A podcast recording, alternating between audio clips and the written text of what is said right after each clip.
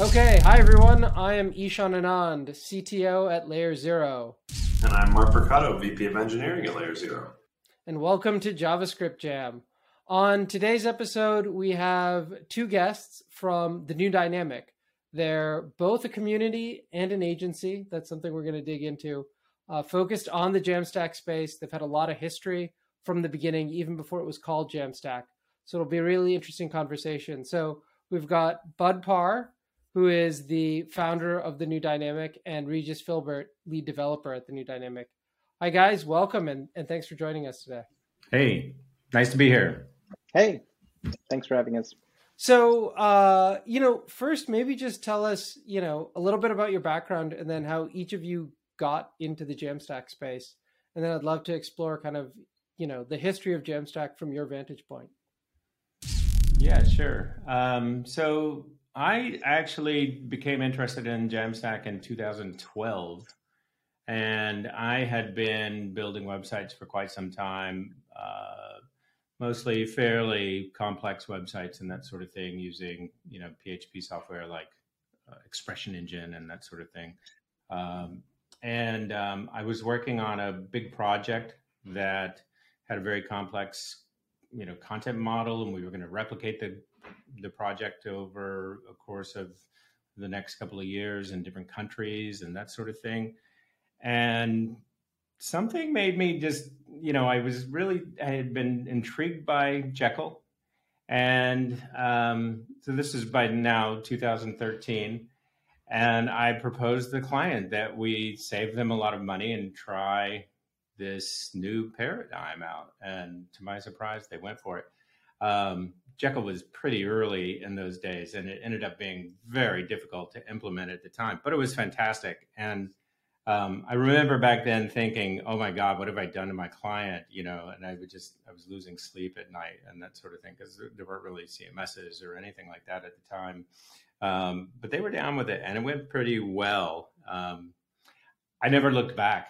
Uh, I've never started a new project since then um, on anything other than some Jamstack, you know, method. So, since 2012. Since 2013. Yeah. Since 2013. So yeah. you know, basically eight years, almost a decade. Yeah. yeah. You haven't looked back. So I'm curious, what was what what type of project was this, and why do you think the client was so interested? Did you have to sell them hard? I mean, this is the early days. There wasn't a term. Yeah, no, because it was um it was a very strange project. I mean, the the the, the client was a, a government entity, not United States government, but a government entity, and they needed to be. It was relatively low budget for that type of client, and they needed to be very nimble with it. Um, they wanted a lot of feedback and that sort of thing, and I was able to show them prototypes very quickly, and you know, it just kind of it felt right. Um, they they being lawyers were kind of okay with markdown which is what we had. We had these markdown documents that that they were editing in github um, at the time. And other than a few snafus they got it you know um, they understood these were documents and that we were publishing those documents and that sort of thing. So what um, you had um, lawyers editing markdown in github? Yeah, well, they were they were essentially submitting documents, so they knew each document had to have a title and yeah, you know, sort of thing um, you know, and and we knew that I had a lot of control over you know the output and that sort of thing. But this was to be a, um, a kind of a discussion site where they would put up a. If you have ever seen this in the New York Times, they used to do this thing where they would put up a topic and then they would have, you know, several. Um, um, arguments on that topic and then counter arguments and that sort of thing. They were all related. And then this was supposed to be replicated in um, in several countries and that sort of thing. So it was it was kind of an interesting fit. And we did the project. It lasted for a few years, and it's gone now. But you know, I really loved having having done that, and it was it was insane to to bet the ranch on on Jekyll at the time, um, and I paid the pl- price for that in terms of you know having to sp- spend a lot of time working on it. But uh, but yeah, it was it was exciting too. So, uh, Regis, were you working with Bud at the time, or what was your journey? You know, your first, you know, introduction to to Jamstack, and how did no, you? No, so my journey was I I was a, I've been a front end dev for for ten years, and I was mostly specialized in WordPress. You know, as any front end dev, you can work out a lot of front end stuff, but you have one back end framework you're kind of comfortable with. And mine was WordPress. So it was easy to find the work, you know, but at some point it started to get a bit boring, I would say, to work in that environment. And I found out about, I knew about Jekyll. I had tried to set it up on my local machine, but I guess it was not as, you know, lucky or educated as Bud because I could never have, have it work. So I passed that static site generation introduction for a few years, and then uh, Smashing Mag uh, started uh, moving their website to use Hugo, and they tweet about it, and so they introduced me to that new static site generators, and I figured I'll give that one a chance. And I started, played around with it. It was easy to set up, and it just instantly worked whenever I uh, edit something in the code. So I started redoing my website with it, my own website, like a lot of people do when they find a new tool. And I just, you know, kind of slowly fell in love with it, started writing blog posts about it, getting engaged into the community for that particular framework. That led me to being engaged in the Jamstack community when I found out there was actually a name for what I was doing. And as um, and through that community i met bud and we noticed each other and at some point bud had some work for me and i was in the process of you know questioning my career as to like i'm being bored i don't want to do wordpress and LAMP stack anymore but it's hard to sell it to clients i managed to convince one client to do it but it was a long prospect and i figured if i wanted to get rid of WordPress, I would never be able to sustain a living uh, right now. And Bud gave me the opportunity, gave me some work, and then he told me, "Do you want to join full time?" Jamstack? I said, yeah. And um, and now I'm lucky enough to be working full time in the Jamstack for it's been two years now that we're together, and it's uh, and it's a dream because I don't have to question my career anymore. I can go for another ten years, and that's that's actually pretty satisfactory.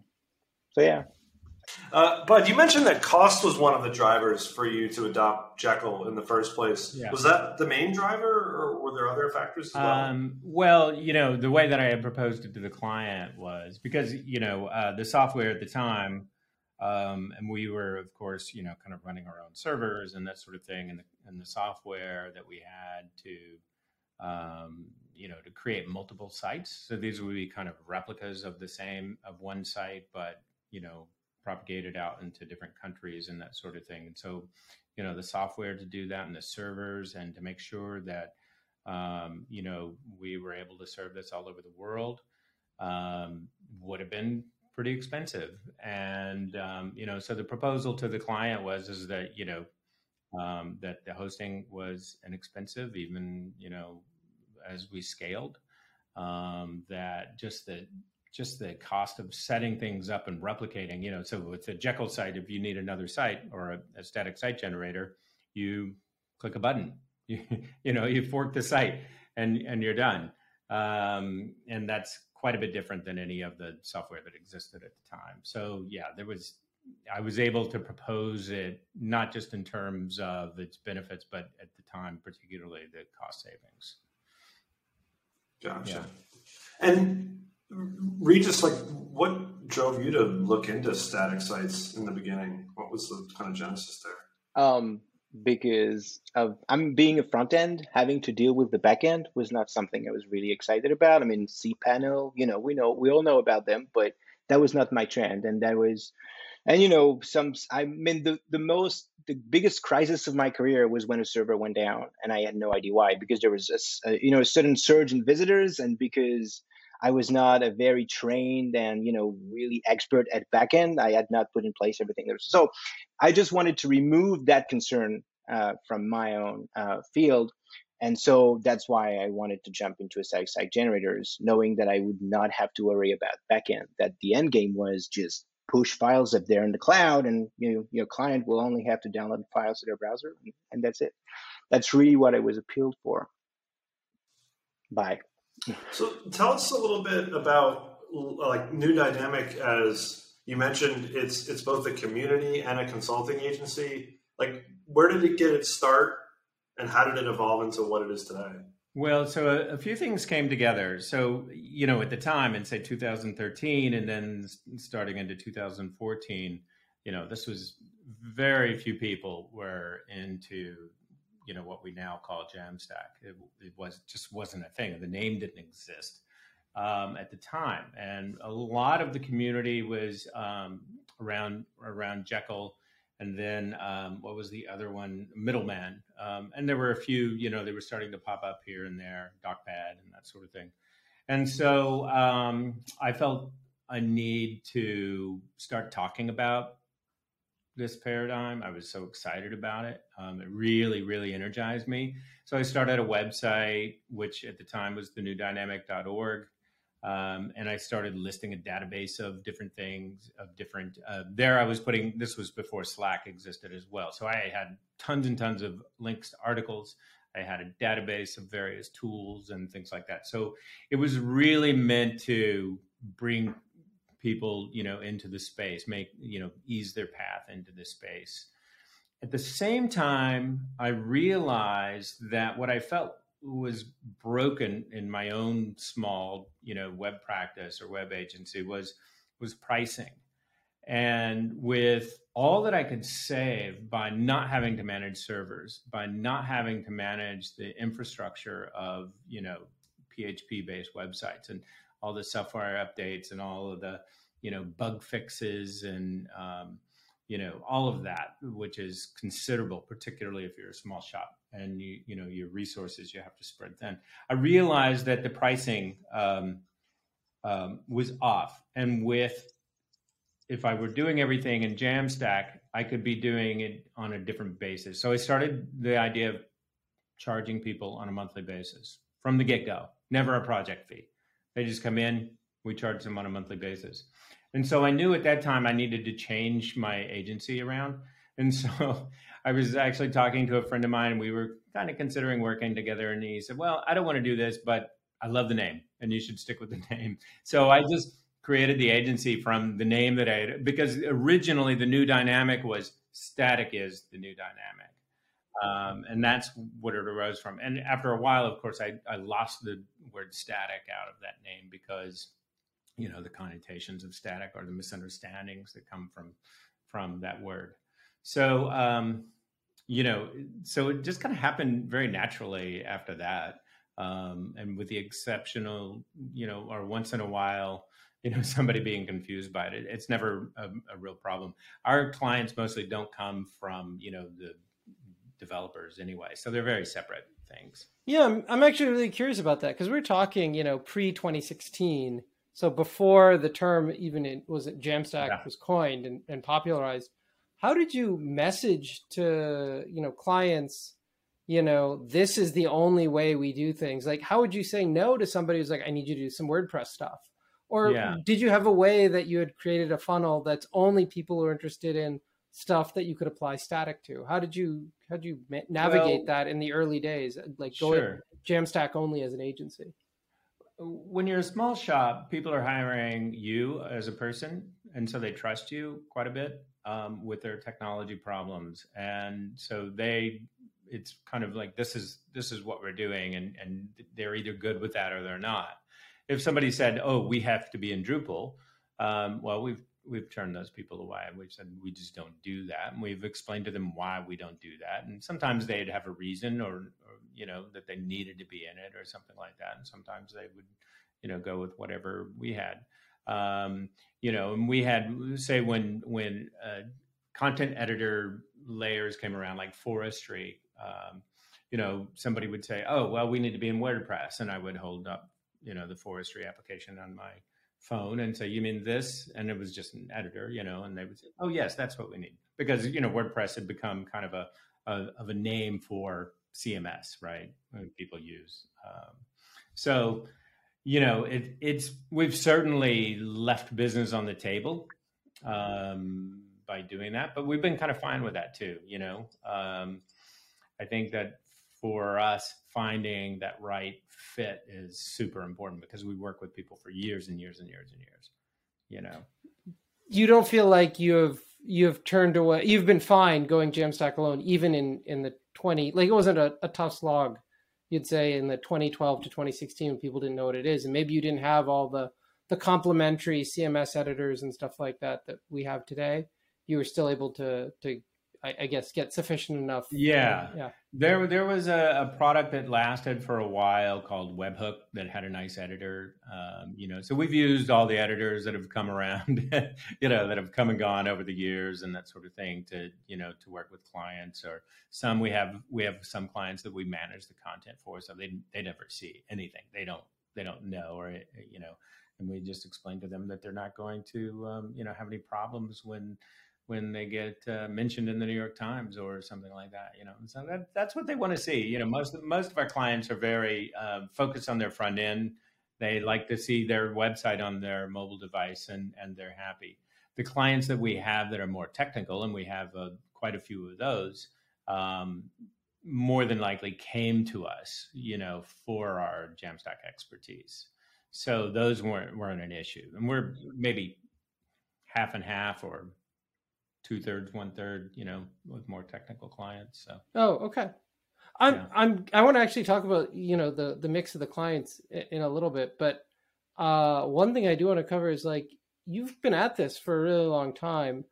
I'm curious. I I think of the whole Jamstack history as kind of like three eras, right? There's pre 2016 before the term was coined, um, and you guys were were definitely active then. There's kind of 2016 to 2020 which is kind of it grows in popularity. And then there's the future which is basically you know 2020 and beyond you know trying to adapt jamstack to large numbers of pages more dynamic techniques personalization. Um, the the thing i'm curious about is for that we've talked about that early era and and you know what challenges were like there. But why do you think in that 2016 to 2020 that middle era we just got through, Jamstack became as popular as it has over the last five years. Um, because we've had static sites, you know, from the beginning of the web. Like Tim Berners Lee's first page was a static site. What are the key trends that actually enabled Jamstack to flourish, you know, 2016 to 2020 and not in the 90s? Aaron Swartz coined the coined the phrase uh, "bake, don't fry." Yeah, yeah, he did. yeah. yeah. Right. But yet, even when he coined that, people all agreed with it and then went on using WordPress. Uh, yeah. I'm curious if you have any thoughts, like what what led to the popularity of Jamstack? Why now? What do you think, Regis? Well, I think that 27, 2018, 2019 is when we started getting a lot of JavaScript framework that were now able to produce static sites. And I think there's a lot of enthusiasm enthusiasm for, for JavaScript. There's a lot of JavaScript developers. There's a lot of React developers. And when you know product out of that ecosystem starting labeling themselves as static site generators, and which they are, then that's people get interested because you didn't have to go into understanding Jekyll and how it works. You didn't have to go into the, the Hugo is using its own templating language, which you have to learn out of the box, and nobody else but Hugo users uses it. And uh, so when you tell people you know JavaScript, you know React, and we have that that Gatsby or all of the other uh, static site generators based on React that were developed. You know Vue, then we have Next, or then that people are ready to jump into that wagon, and it takes them like a day to just familiarize themselves with that system because they're very well aware of how the language works, and then they can start pushing towards this. And if, like me, they were bored at their previous, you know, kind of stack, they can jump onto that one easy. And then they can tell their boss, hey, there's this thing. It works with React, but it builds static site generators. And now we've covered the advantages of, of those files being up there just in the cloud. And we can build this with our current developers because they love React and they want to push this. So that's one of my feeling as why recently it got very popular because what we've recently talked about more and more is JavaScript based static site generator, pre-render, or however we want to call them. Interesting. Do you guys are you surprised by how popular Jamstack has become? Like, if you had been asked in 2016, do you think it'll it'll? No. I, I say it's going to take over all of web development. Would you guys have predicted that? No. As a matter of fact, I, I remember when uh, uh, Matt Biilmann was was a guy in forums and that sort of thing, and and you know the stuff that they've created and everything since then was is just you know like I was always kind of blown away by that. To be honest, I I really didn't think that all of our problems would be solved so beautifully um, in the space. So, but I jumped a little bit later. So when I started the Jamstack, Netlify was already there. So for me, and I realized that the future was okay. So for most of the websites of the world are handled well by WordPress, but there, there are other commonalities that they're simple website. I mean, they have their complexities, but it's a lot of content. You know, there's a few contact forms, and then it's companies, uh, you know, promoting their products, or it's people blogging, or it's documentation sites, or it's huge traveling agencies that have a lot of sites, that have a lot of pages, but it's still just content. And those they don't have to use WordPress. They can use something as simple as a static site generators. So that was my naiveness, I guess, to think that people would be, you know, tend to use that and it would become it would fastly become the new way of doing the web. It's it's taking longer than that. I realize that now, but uh, I'm not surprised it's popular. And um, hmm. yeah. So looking at that last era, the the future era, 2020 and beyond, as I broke it down, where we started getting you know more dynamic techniques, incremental static generation, uh, distributed persistent rendering, parallel static rendering, all these these techniques. People trying to do personalization with logic at the edge. You know, do you have any thoughts on you know what key things the ecosystem needs to be solving for moving forward, or or what are you looking forward to, or you know hoping for in in the next five years of Jamstack?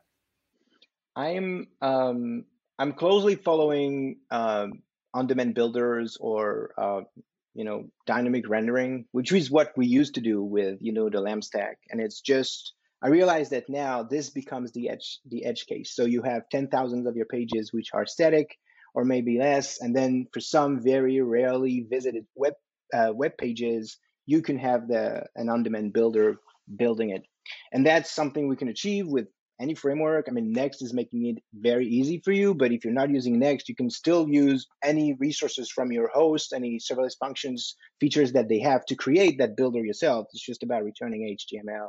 So I'm, I'm following that closely because I really think that in the future, even though static is um, um, is a, is a very good way to host your website, I think if you have fifty thousand pages, maybe pushing 50,000 files in the cloud every single for every single build is not that ideal. Maybe you should just push a thousand of those, and the the other files which are very seldom used, then you can pre you can render them on the fly like in the good old days. But it becomes an edge case now, and um, and for me, when that paradigm is solved, and it's actually solved, but it could make it could be made easier in many other environments. I'm not seeing any limit I believe you. You know, I think there's a real, you know, argument, and there always has been for choosing the right tool for the job. You know, so um, and of course, you know, in this field, you have to you have to have a limited tool set, right? You can't use every single tool. So we're not building, you know, 50, 100,000 page sites. We had a we had a uh, an event uh, at one of our meetups uh, not too long ago, well, a couple years now. A friend of mine who worked at Bed Bath and Beyond, and he was kind of trying to solve that problem because they had hundreds of thousands of vendors, you know, um, bringing in uh, pages on their website and that sort of thing. So, but those aren't, uh, you know, our problems to solve. Um, you know, our problems. Um, we still we work with sites in the you know ten thousand page range, something like that. You know, product sites or something like that. And there's no problem at all rendering those statically. Um, no, but uh, do you use like, sorry, uh, uh, tool wise, like, do you use the same framework for all of your projects, or do you use different tools? Do you have a choice over that? We are um, mostly focused on Hugo as a tool. Um, Hugo solves some problems for us really elegantly as a business. Um, you know, a key factor in our business because we work with people over a period of years. We manage a lot of websites. So, you know, we're not always working on the same websites. Um, is that we need a great deal of stability, and Hugo ships with a binary, uh, and so we can we can build a site and build that exact same site, you know, some years down in the future, and that stability is really wonderful for us. Um, and it's a very flexible tool. And of course, as we all know, it's very fast at building a lot of pages, particularly with, you know, a lot of com- complex queries on any given page. So not just building pages flat out, but building pages with complexity uh, where there are many, many, uh, you know, a large site So it handles that really yeah. well for us. So that's our focus. We also use Eleventy, um, which is a really wonderful tool as as well. Um, you know, it can be very simple and grow with you and that sort of thing. We're looking at the new set of tools, um, but we do tend to stay away from JavaScript frameworks, um, just because I think that that for us, for our needs, you know, the maintenance levels uh, would probably be too high. And we can still do, we can build, you know, Regis can speak to this, but we build React, we build the things that we need to, you know, we can still use React, we can still use all of yeah. these tools within within our tool set.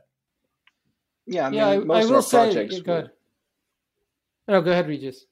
No, I just wanted to say most of our projects will eventually need a, you know, a one page, a tiny web app that you need like a form or or a, or a scheduler or whatever. So we we we use JavaScript. We just don't think we just don't use a JavaScript framework per se for every single project. Just um, just what you need on the client side. Yeah, um, and on the the page limit, I mean, we're kind of at opposite ends of the spectrum. Like at Layer Zero, we specialize in the guys who have more than ten thousand pages, uh, right. and have hundreds of thousands up to millions of pages and, and, that's why we tend to be bigger fans of kind of the more dynamic techniques. Um, is there yeah, anything else, uh, Bud, that that you see as the the future kind of of Jamstack over the next five years? Well, you know, in a way, I feel like um, a lot of what Jamstack is going to be doing is becoming more normal uh, rather than you know, I'm not to say, like I said, I was very bad at, at realizing all the problems that could come up that people would have solved. Um, you know, and and that's been beautiful. So I'm I'm not um, good at, at seeing the future that way. But but I do think that that the next five years will mostly be bringing people into the field, making things easier to you know get a full website up and going and that sort of thing. Whether that's you know we've seen a lot of interesting tools like stackbit and tina cms coming along and you know editing interfaces is just seems to be a never ending problem to solve on the web. And now you know when when i first started looking at this there were probably other than maybe you know some obscure really high end enterprise systems but the headless cms space there were three players that i knew of. Uh, one of them is still you know the dominant player contentful. But um, and now there's you know there are countless of these. And so some of that will probably clear out. You can see where people are really innovating in that space and there's open source tools and you know things like that. People are solving the problems of monetizing inter, uh, open source so I, I feel like it, the next five years is more normalization and making things um, less niche. Going back to the present and, and talking about you know your work as an agency specifically what are the kinds of customers that you've been building sites for or maybe just the kinds of sites in the last two years or so? And has that changed you know maybe since you know a few years back um, well the change for us I, we used to work with a lot of um, publishing people and that sort of thing and some media companies um, and, you still do um, hmm? Yeah, I mean, we still, still do. do. Um, just, I mean, in terms of bringing in new clients. So the change yeah. for us has been bringing people in from the startup area um, because I think that um, the people that they're getting funded by are saying, no, you can't do things the old way. You need to do it this way. And so they they're they're out looking for experts. And so we've gotten some of that business. And our paradigm of, of working on a you know sprint basis where people just pay us monthly and we're just kind of always there working for them works really well for them because they're super busy and they just don't have time to think about their website. So, um, you know, our, our client profiles are people who um, their website may not be the the core of their business, but it's central to what they them accomplishing their goals. So they need it's it's just mission critical, and so they need a team that's always on for them and they need that stability and scalability and flexibility that they get with with um, Jamstack sites. So, are there any projects that come to mind that presented any like interesting challenges, either with using Jamstack or or challenges that Jamstack solved in a really interesting way? Yeah, there is. Um, I'm not sure that Jamstack solved it, but we found a solution through Jamstack. We have clients who needs regional, regional regionalization. you call it? Well, you need your content to be adapted to the visitors, right? So based on country. So we have a client who has uh, services in France, in Canada, in the US. And whenever the visitors come from one of those countries, they want that content to be adapted, be it the homepage or the projects they promote. Um, or the language that they use to target certain audiences. And you know, if you if you're not using the Jamstack, you can do that by uh, server on you know server rendering. Like your server is going to interpret where that person comes from and you know manipulate the page, render it, and send it back. But with static queue, you don't have that that that that facility. But what you can do is create a, a variation of files for each given page. And then what we had, the solution was we create four different pages, four different files, and then we use the logic of the CI, which is which was Netlify, who has a very you know intuitive things about creating redirections and and uh, permalink rewrites. And then you just tell, all right, that person comes from France, so we're going to serve them that file with that permalink in their in their browser bar and they're not going to know the difference. And so and that was an interesting challenge is because there's a lot of content fluctuations that you have to handle it with your static site generators and then generate those permalinks dynamically i mean on the fly at the build. So that was one of the interesting challenges.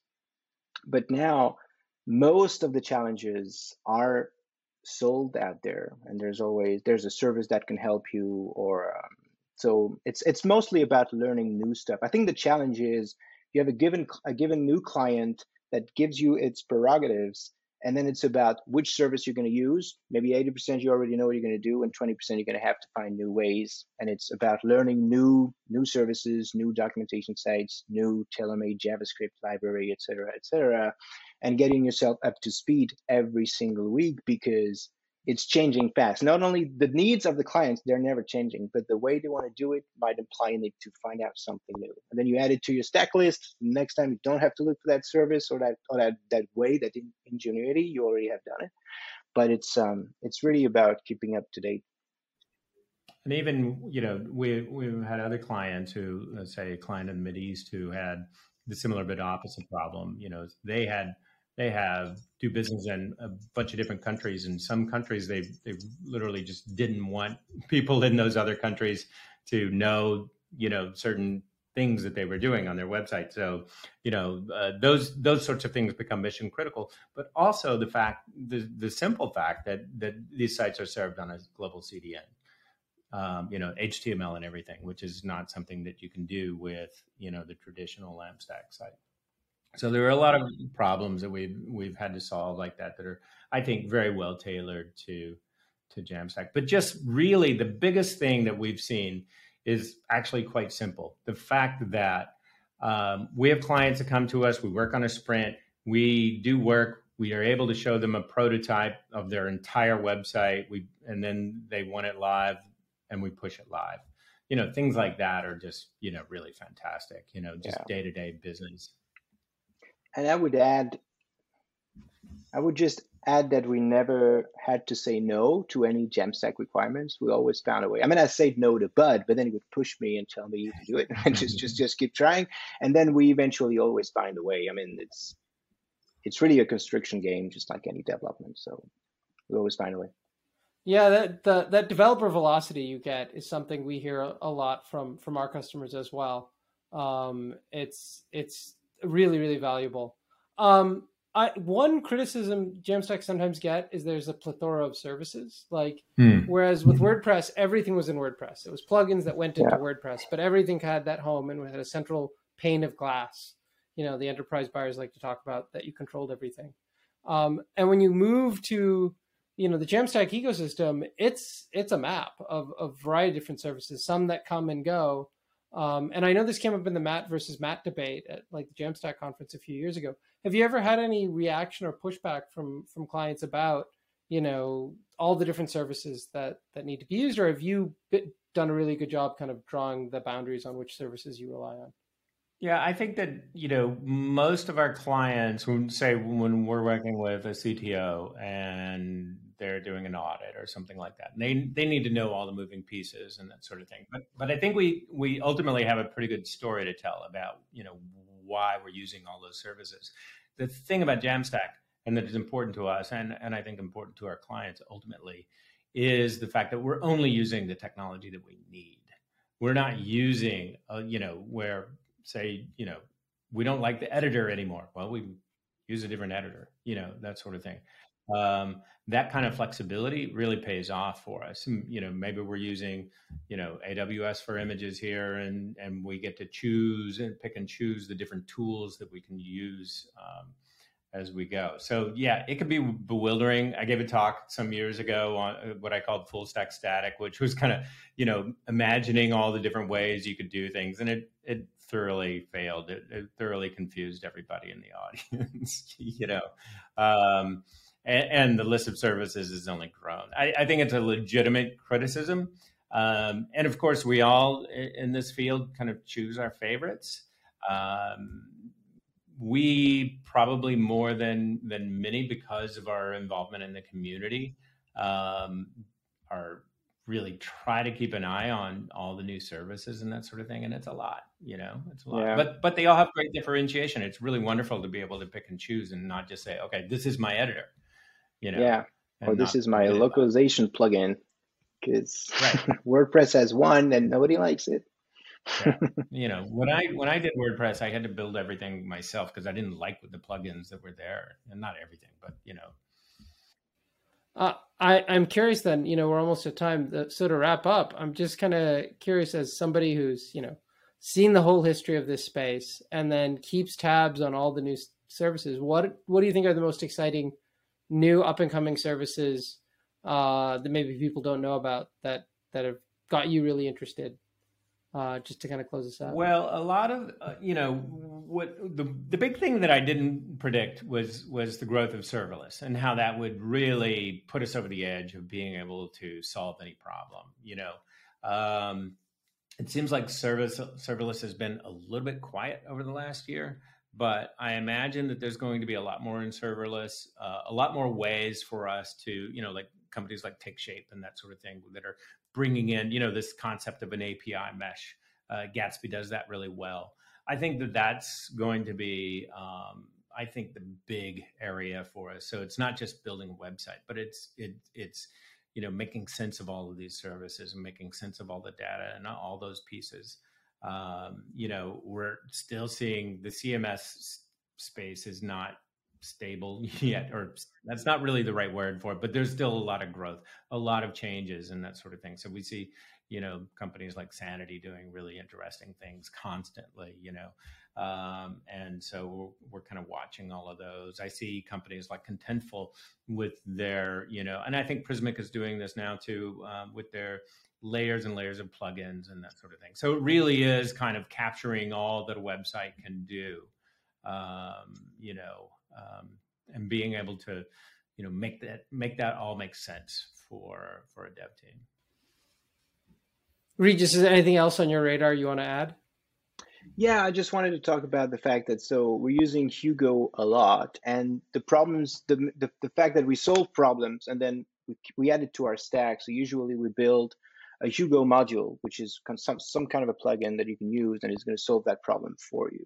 And recently we decided that we wanted to um, to create a Hugo framework, which is kind of, you know, a, a, a plugin on top of Hugo that is going to handle all of those little problems that we've solved over the years and we've compartmentalized them into little modules, but we wanted to bring it to one uh, big software framework uh, that would solve a lot of problems for people because Hugo is amazing. Uh, um, not only because it's super fast, which is very important now that you know CIs and hosts are charging build seconds, et cetera, et cetera, but it also uh, sports its own builder. So you don't need Webpack, Rollup, or Parcel. Hugo will do that for you. It will build your CSS, it will build your JavaScript.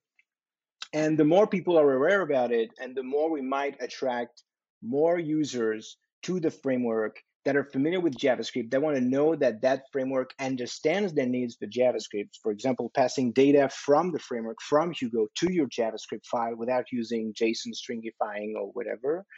And, and, it's, and it's pretty easy to do once you know about it. but it's kind of complicated to set up that builder. You have to understand how it works. It's not as easy as all of the other features of Hugo, which are pretty declarative. It's mostly happening as settings.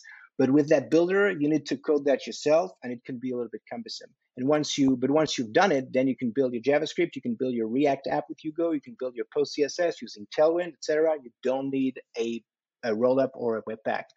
And there's also the SEO. There's a lot of problems we've been solving. That that one is critical as well. So that's that's what we're trying to do right now. We're trying to set up time to build that product, which would be an open source framework that you can put on top of Hugo, so that it would uh, bring Hugo to a broader audience. People who have JavaScript skills, who just want to build the websites, who like the fast, the, the rapid, the fastness and the velocity of Hugo, but don't want to bother with having to build those um, complicated building tools themselves.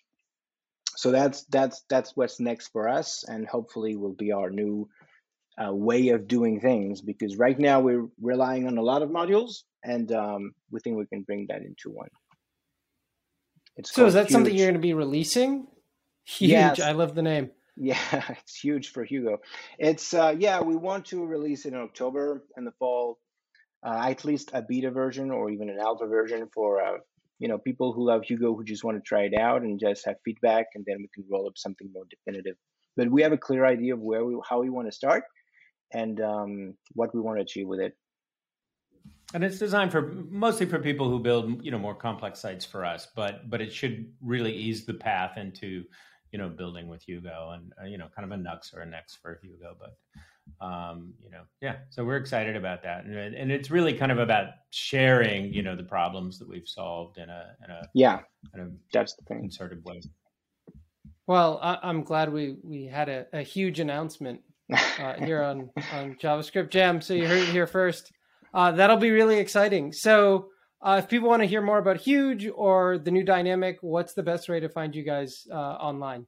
Well, uh, so you know our website is thenewdynamic.com. That's the agency. Uh, tnd.dev is our site, and there's that's where you'll find the link to um, our Slack, which is you know, where we have a lot of vibrant conversations about uh, Jamstack and, and food and other things. And so uh, yeah, that's that's the easiest way to find us right there. Okay, great. And I I endorse the the the Slack. I think it's a very lively discussion there. Yeah, I love it. I'm um, there all day. That's my that's yeah my world. Okay, well, thank you guys for being on JavaScript Jam, and uh, we'll see everybody next time. Great, thanks. Thank you. Bye-bye.